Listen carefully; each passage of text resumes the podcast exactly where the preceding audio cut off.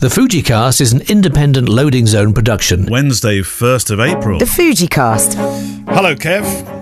Hello, Neil. It's not April 1st. It's not, well, in, in terms of April Fools, rather. It is April 1st, but not April Fool. This is, there's nothing in the least. We didn't do any tricks this morning on us. It just did not seem appropriate.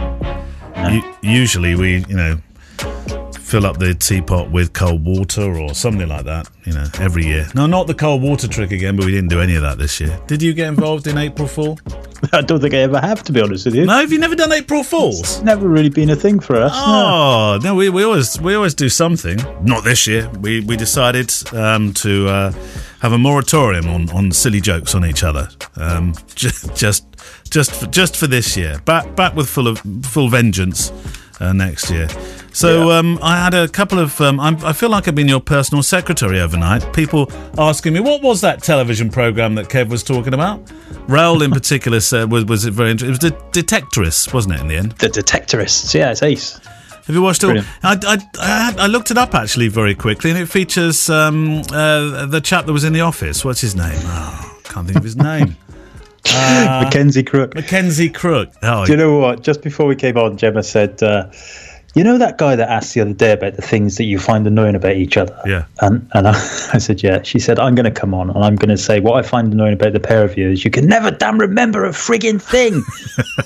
it's like two old men in a in a in an old person's home trying to remember 80 years ago." yeah. Oh, hang on. Just doing the podcast. All right, I'm just going to shops. All right. See you later. Is that Kev? Here's Kev. Yeah. Ask if he needs anything from the shop. Kev, do you need anything from the shop? Uh, no, Gemma's just got me my beer. Thanks. Gemma's just got the beer.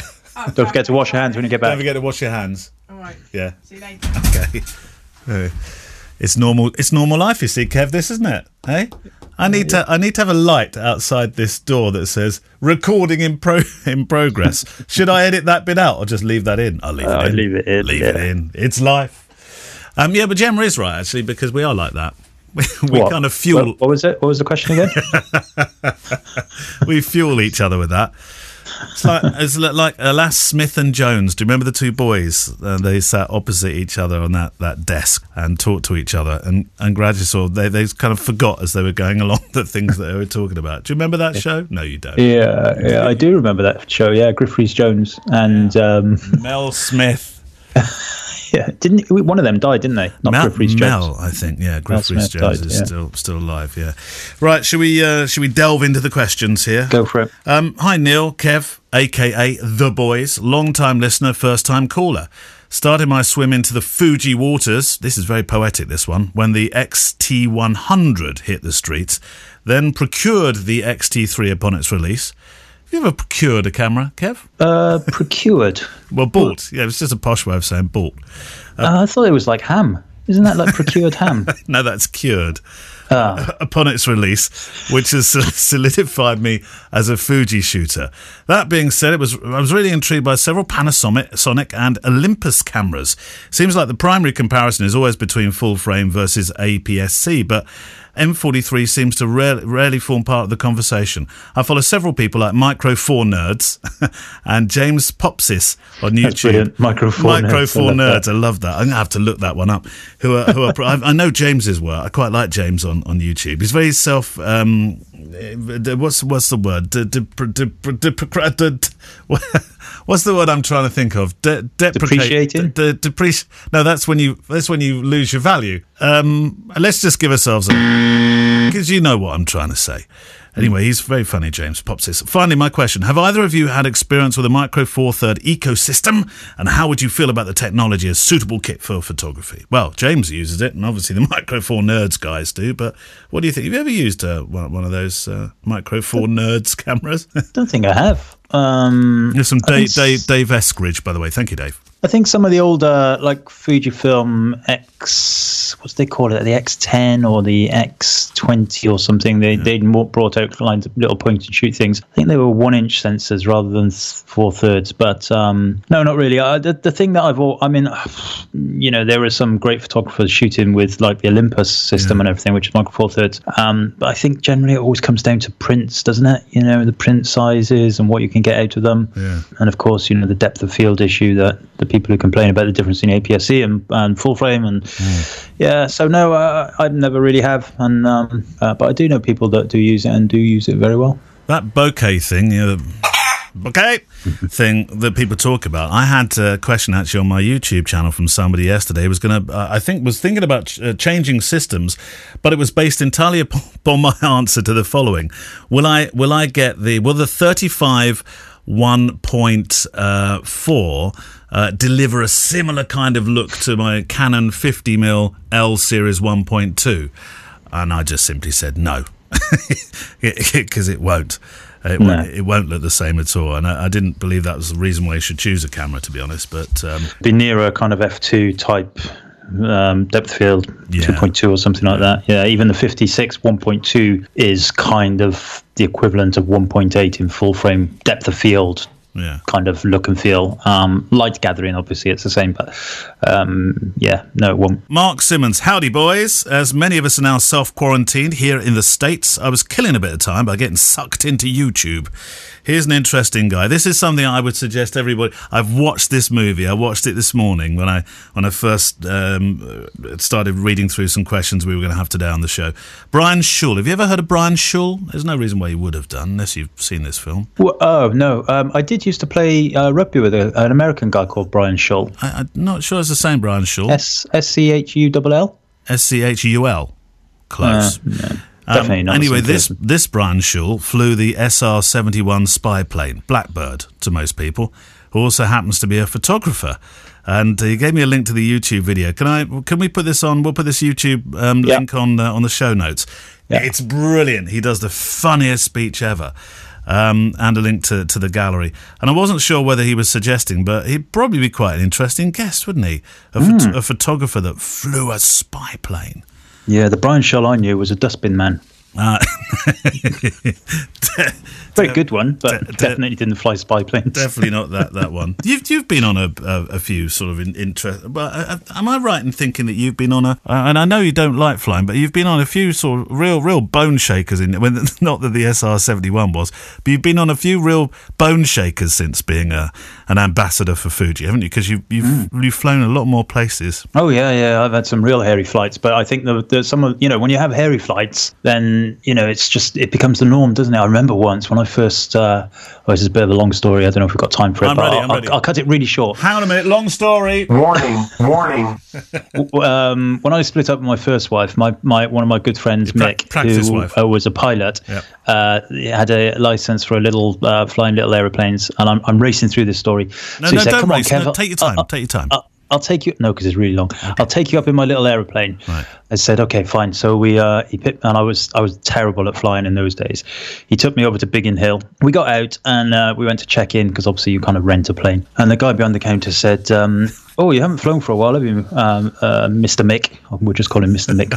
um, he went, "No, no, no, not for a little while." Uh, at that point, I was like, um, "Should we just go to the pub?" And uh, and so they said, "Right, because you ha- you want to take a passenger up, you have to go and do you have to take off and land four times with an instructor first, just to make sure everything's all right." Uh, so I was sat there and watched him take off and land four times, quivering, and um, uh, and he passed. And so we got we got into this aeroplane. We pushed it onto the runway. Uh, he pulled out his big Hang on a minute. You you pushed the aeroplane onto the runway. yeah, it was only a little thing. It was like a wheelbarrow with wings. Word. Okay. And uh, we pushed it onto the thing, and then he pulled out all these um, post-it notes and started sticking them on the windows. And it, it was like uh, step one, press this. Step two, press that. And I was like, uh, Mick, you, you do know what you're doing, right? And uh, he's like, uh, yeah, yeah, yeah. This is this is the, the logbook, not the logbook, the checklist. It's like, right, okay. So as we were, we were hairing up the runway, I said, uh, Mick, should this window be open? Uh, he said, oh, no, no, no, shut the window. My God. up we went, took up over over the M25 or whatever. We got we must have got I don't know about 600 feet up or whatever. And Biggin Hill were like um, uh, flight number blah blah blah Yeah. clear to leave Biggin Hill airspace. And I went I don't I think we should go back. I think we should go back. Did you not go any further? And then, yeah, and about two minutes later, Mick went back on the radio. He said, uh, and Hill, this is flight such and such, um, requesting rejoin, requesting rejoin. And because we'd only just taken off, they thought we were in trouble. And they were like, do you need a, do you need emergency? Is it an emergency? No, we he just got like, Kev. Oh. yeah, no, I just got an idiot on board. Uh, so we landed and then we went to the pub, Well, that- which that- was far more fun for you me. not thought about taking flying up then? Um, I did think about it actually. You know what? Because Kemble and stuff, and they do these, Yeah, uh, they- you know, yeah. fifteen hundred quid teaches you how to fly an airplane or something. And then I decided actually I would just punch myself in the face repeatedly. It'd be a lot cheaper, much more comfortable. Uh, I think you'd enjoy it. My, my hairiest. I, I know, I've not. It wasn't quite the same experience, but I remember being uh, on heli on a well, what you might call a an upside down hover mower for the first time with a pilot when I was working in the B with the. Uh, who flew the Royal Navy Sharks, which is like the helicopter equiv- equivalent of the uh, uh, Red Arrows. And uh, I remember being in this display, and, and I looked across. I was really nervous. I was thinking, what?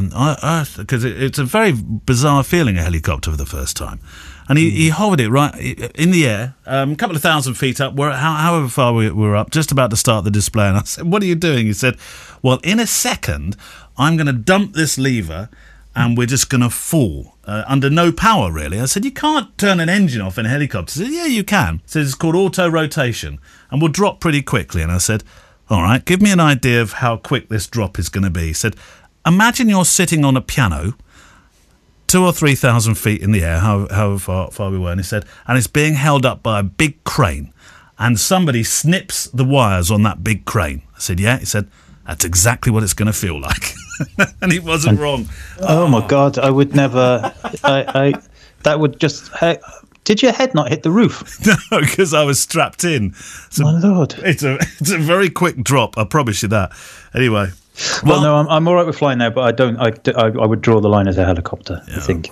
Yeah. One from Adam Belcher. Uh, Dear Neil and Kev, I've emailed before. Love the show. Very grateful for these extra shows you've been doing recently, now working from home and only venturing out once a week for the food hunt. My question's about printing. I used to print my own work uh, recently with the, the Epson R. 2880 or how you suppose 2880 or whatever you, however you're supposed to say the name. Printer and inks and a range of almost mortgage priced papers. My hmm. family used to think i was mad coming home with a box of 25 sheets. A3 50 quid a pop. I was happy until my printer started splatting ink randomly all over the paper and was left with a defunct printer and supplies came to realise after using an online lab and getting prints back, particularly on Fujifilm's own super gloss polyester based Fujiflex papers, that the quality is superb, especially when you ensure your computer is correctly colour profiled. Do you guys print your own work or do you use online labs? I think I know that Kevin uses an online lab. Do you you, you use an online? I know because Yeah. You, did you did you did have a printer though for a while, didn't you? I did. I, I had a Canon. Pixma. Uh, I think it's just called Canon Pixma Expensive. Um, it was uh, actually the prints. The, I did run prints out of it, they were very nice, but yeah, really expensive. The ink was really expensive, and it's a. It, I'm sure it's all a. I'm sure it's a scam because the inks just dry up. You you know you kind of you have a full tank. Yeah. You go you go and brew a coffee, then you come back and all the all the ink's gone. It's like it's some kind of special wizardry going on there. Like if once it goes back onto us, just disappear, run out of the room Yeah. and then makes you buy more, and it's really expensive. Yeah, so I agree with him. Um, Rivley, Riv, Rivki Lockyer. Uh, Lock, let's start again. Riv, oh my God, what, what is the? Does this get any better Rivki- over the next Rivki couple of months? No, It please, no, no, I'm so, no. I'm so sorry. Rivki Locker. Uh, right. Hi, Kev. Hi, Neil. Uh, first, thanks for the wonderful podcast I listen to on my daily photo nature walks, which is uh, which is all some people can do now. Of course, not that, that even some areas that you can't even do that now. Um, you guys, well, I think she means you. Hilarious and informative. Thank you for keeping me entertained. On to my question. I'm an experienced photographer. I shot Canon for about 30 years, starting with film, then moving to DSLR, and then transitioned to Fujifilm a few years ago. Recently decided to go back to basics, dust off the old analog film gear. I have my late father's Nicomatic 35mm SLR gathering dust in the closet. I sent that in for a good cleaning and also ordered a Minolta body on eBay. While I'm waiting for those to arrive, I was wondering if you have any experience shooting films or any tips uh, to offer on the process. I'm not looking to do my own developing at this point, but any feedback on the gear or the shooting process? Well, I tell you what, Rivki, you've been in this longer than we have. Um, so That's what I was thinking. I've I've got limited experience. The um, I used a um, hang on a minute. I used a Nikon. F5 for for that's going to tickle me now. Uh, F5 for for many years. A good old Nikon. F5. And um, I thought that was great. I loved it. It was like it's like a. I mean, it is like carrying a brick around. you wouldn't you wouldn't want to be hit with one of those. But I love the process of that. Um, but I don't miss shooting film. No, uh, oh, I've never really done it. I have. I actually have about seven or eight film cameras that I've collected over the years, all, all that work, and I've run a few little cases, uh, canisters of film through them, um, and I've always sent them off to be processed, and they've always come back really rubbish. And and then Stanley Opperman just finally today. Uh, hi Neil and Kev, new arrival to the Fuji Cast podcast. I've been happily working my way through the episodes on the start. Uh, working professionally for four years, mainly event and conference uh, photographing. Um, he had a question. He heard the Keith Bernstein interview, saw the website to say it would be his film, uh, his dream uh, job in, in filming. So my question is, can you offer any advice or insight into how to work in, in the in the film stills photographic industry? Hmm. Um, I, I personally can't because I've never worked in it. But you you spent some time with with him, didn't you? Because you shared a stage with dear Keith. I did. We both had our red shoes. Yeah. um, yeah, and actually, I don't know whether that was something we ever discussed how he got into it. I think, I mean, remember he was a photojournalist of some caliber way before he became a film stills photographer. Yeah, yeah. Uh, so I'm guessing there was some kind of overlap there, uh, perhaps some kind of press uh, contacts or something. Really don't know. But I, I would imagine it's the same as anything. You know, you've got to bang on the doors. You've got to, you know, get in touch with the people who do and who are willing to to talk to you about it. Um, you know, maybe I don't know where wherever uh, wherever you live. I mean, we partly because of where we live, we we actually have a lot of filming go, goes on around here. Um, and you know, I'm just thinking off the top of my head, you know, whether that's if you have kind of local uh, films being made or TV shows or whatever, you know, go up and just say, hey, you know, how do how do you get into this? Okay, can I take some pictures, or you know, do you know somebody here who can help me? And you know, I don't know. One thing you could try, it just leapt into my mind. Actually, a friend of mine is um, is a, uh, a low budget movie maker. Has made all sorts of made some quite good horror low low budget horror movies. Actually, I'm not quite sure that Kev would want to go and spend time on a on a low budget horror movie with this chap, but. But um, if you approach the small budget filmmakers, then they may not have money to pay you. Um, but if you want to get some portfolio stuff going, I'm sure they'd be delighted for you to be doing some set photography. And that will be a really, really good way.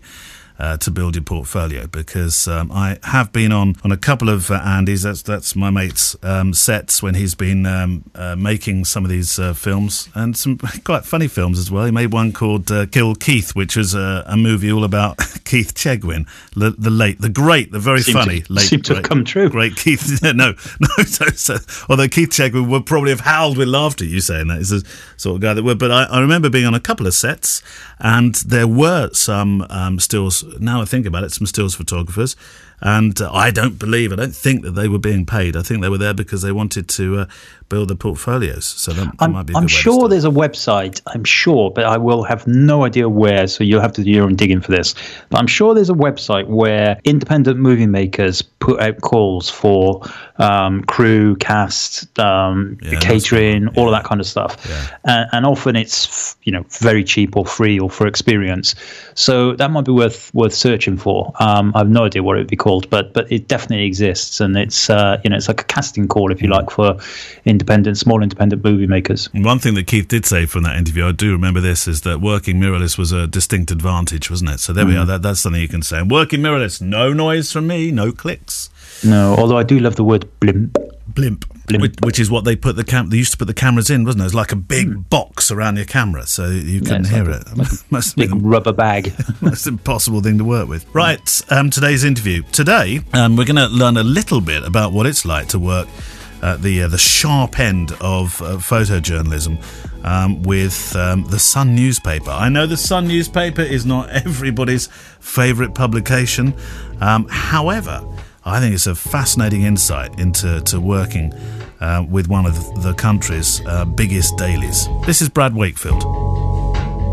You've been a pro for how long now? Well, I was, I was trying to figure this out. I spoke to my mum this morning about it because she used to drive me to jobs for the local paper, and I used to shoot the jobs at the local paper on film. So you didn't have a I was 18. Yeah, I didn't get my driving license till I was the, the, the latter end of 18. So mum was your fixer. Yeah. So I think that I've been. So I wouldn't. But I hate the term pro. Like I just, I'm a photographer. I don't. I really Okay, so w- how long have you been drawing some sort of money for? How long has money been exchanged? Okay, that's a, that's Yeah. a better way of putting it. Fifteen years. Fifteen. Wow. Yeah, which is a long time, and I think that but doing it full full time Hmm. is thirteen years. Now, we're, we're going to dance around a little bit with, with with regards to talking about your time with the press and weddings. Um, let's talk about your not so humble beginnings in photography. Did did you study at college? I'll go right back to the beginning. I was uh, academically not great at school. Okay. I wasn't badly behaved. I just struggled academically, um, but I loved art, and I wanted to stay on at sixth form. Hmm. So my drama teacher was kind of like my men. We had like a mentor. She said, "Well, why don't you do photography?" And I was like, "Well, all right, I'll give it a go." So that's kind of how my photography kind of started. The art department. Did, did you not uh, photograph at that time at all? Just no, I wasn't bothered about a, it. a complete. No, absolutely not. Like I just like Didn't know what an aperture was or anything. No, I just loved. I really like Jackson Pollock as Okay. a, as an artist, and I just thought I'd be the next Jackson Pollock in Cheddar in Somerset. But um, yeah, my uh, the whole art department really are responsible for me being here as a photographer. My photography teacher was amazing. Both my art teachers were amazing, and they really inspired me and sort of showed me that you can have a career and a life as a creative. And then obviously I went started doing a little bit of the local paper. I worked in Jessop's, and that's kind of how photography began for me, really. So the local paper then l- l- led to the agency, Southwest News Service. There must have been something before that, surely. It doesn't. does that seems quite a leap. it was I was local paper um, doing the odd job, the very odd job. Yeah. Yeah, that's kind of where it began. And then I went, I worked in a camera shop, but I was always out taking pictures. And then I just approached Southwest News for some work experience. Yeah. And then a couple of weeks later, I was just right place, right time. They had a trainee job going. So obviously, during that five years, you were uh, you, you were still sort of building a portfolio, and, and you were probably getting better opportunities to work on bigger stories. Yeah, definitely. During during like from the start of my career in agency to the end, you improve as a photographer. You start getting trusted with better jobs. More often than not, those better jobs or the jobs that need a bit more to them, your name starts rising up through the pitch desks a bit more, and then that all of a sudden, when an opportunity a- appears, you're perhaps a little bit closer to the top than others. So that without you know the um, the regional photographer for the Sun's a good friend of mine. He just kindly put me in contact with the right people, really. Um, and then I went up to Manchester for a year, and then then after that year, went down into London. Yeah. So so so the Sun. So you joined the Sun. Um, of course, life would change immeasurably at that moment, wouldn't it? Because you were a staffer, weren't? Were you a staffer? no, so the staff photographers. I think Arthur Edwards is the only remaining staff photographer. So even even we're going back a few years. So so there were no staff positions even then. I do fondly look back at my kind of handshake into the sun. It's I, you know, I, I, I got said that you know you need to pop up to London. Yeah.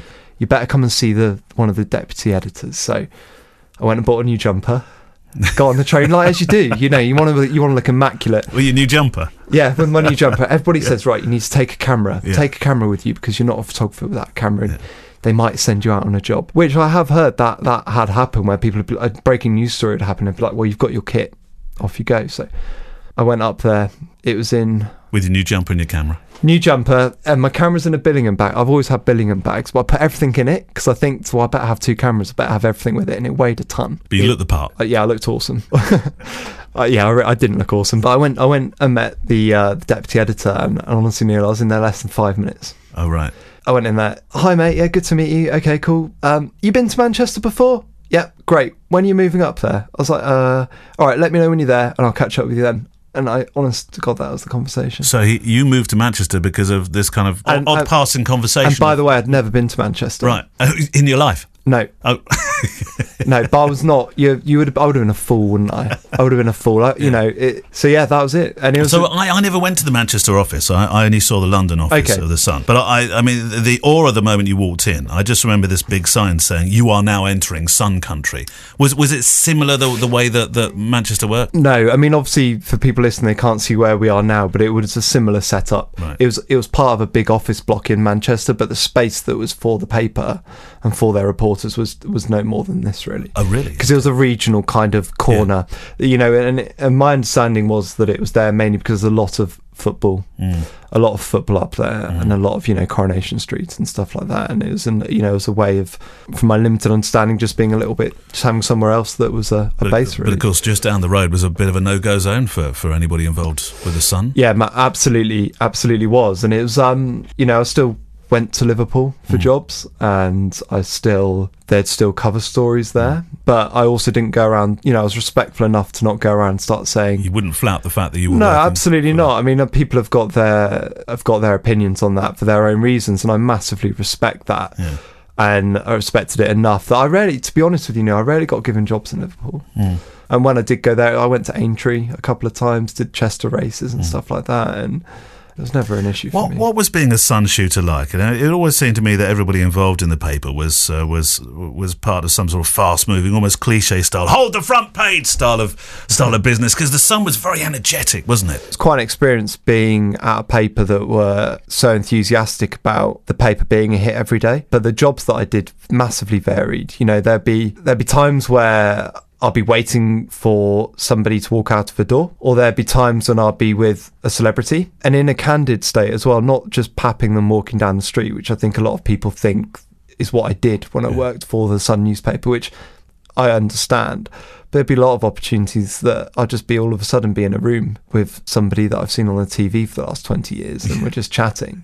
As a door opener, it was a, it was a huge opportunity, wasn't A it? hundred percent. Yeah, it really was. And it, it, um, you know, I spent a week on a submarine with the British Navy Underwater. underwater for a That week. seems a, ridiculous question, but just yeah, wanted to no, check. no, no, no. That's understandable because I guess I could have just been. It could have been in dock, couldn't it? Yeah. Um, but yeah, absolutely for a week, and that that's an opportunity that even people in the the forces don't get. Those opportunities and the the foreign travel, um, albeit it was always on a, a last minute kind of way, and you never know when you're coming home. Those opportunities were amazing, and I think that's a side of that. Understandably, people perhaps wouldn't expect to, to see or know that you did. And, kind of and some of the work was quite hard work. I mean, you showed me your portfolio and, and the, the repatriations at Wootton Bassett, for example. Now, that's not an easy story to to photograph, and you're a human being as well. And and and you, you described one particular moment to me when uh, when the the hearse had passed by and the mother uh, cried out that she just wanted her son back. Did they take an emotional toll on you as well? There, there are definitely a moment. There are a few moments covering the repatriations in in Wootton Bassett where I'd really have a lump in my throat. Yeah. because I'm a human being, and if somebody's upset, it's hard not to be upset. But in terms of taking the pictures, I just have to blank out and just make sure I got it in focus and was doing what I was there to do. Um, Is it sometimes difficult to, to raise a camera to your eye at those moments when somebody spots you using it? Even though you've got a job to do and an agenda, and you want to tell the story as empathetically as you can, you know, not everybody sees a press photographer in the same light. Yeah, definitely. And I tell you, when you catch somebody's eye when you're doing that, is in people might appreciate this when they photograph a wedding, although a wedding's a happy occasion. There's it's filled with emotion. Catching the eye of somebody when they're crying and kind of in, looking probably one of the most looking as vulnerable as they do is is quite a difficult as a photographer to kind of push past that and continue It to be a take a picture. And I still find it awkward now. Yeah. I think that um, every now and again you just get caught off guard and you're like, oh, it's a bit awkward, isn't it? Well, I've interviewed a fair few press photographers who who probably vowed they'd never photograph a wedding, but then ended up being very, very good at it. Yeah. Where, where do you sit in that debate? Yeah, I think that it's. Um, I'm definitely the first to say that I looked down on wedding photography, and I think that if you if you spoke to a broad range of working press photographers now, it'd be very interesting to see what they thought of wedding photography. Um, but I think a wedding's a big news event. It's just a news event that you're covering, um, and I think that that's the way I look at That's it. It's an really. interesting way to look at it. It's a news event. It's an it's a news event with a, a feature. do you say that to your clients? Yeah, some of them don't quite get it. Right. Um, I don't play too hard on my newspaper background, um, and I think that when if, if you're not if you don't follow the news, you perhaps don't understand what I mean when I say a news event. Um, but it's a news event with a feature shoot in the middle, and the feature shoots the pictures of the bride and groom, and that's the way I look at it. And, and you're very, um, uh, you are, your style is photojournalistic, obviously. You say with minimal staging, these are your words, that you work unobtrusively, naturally.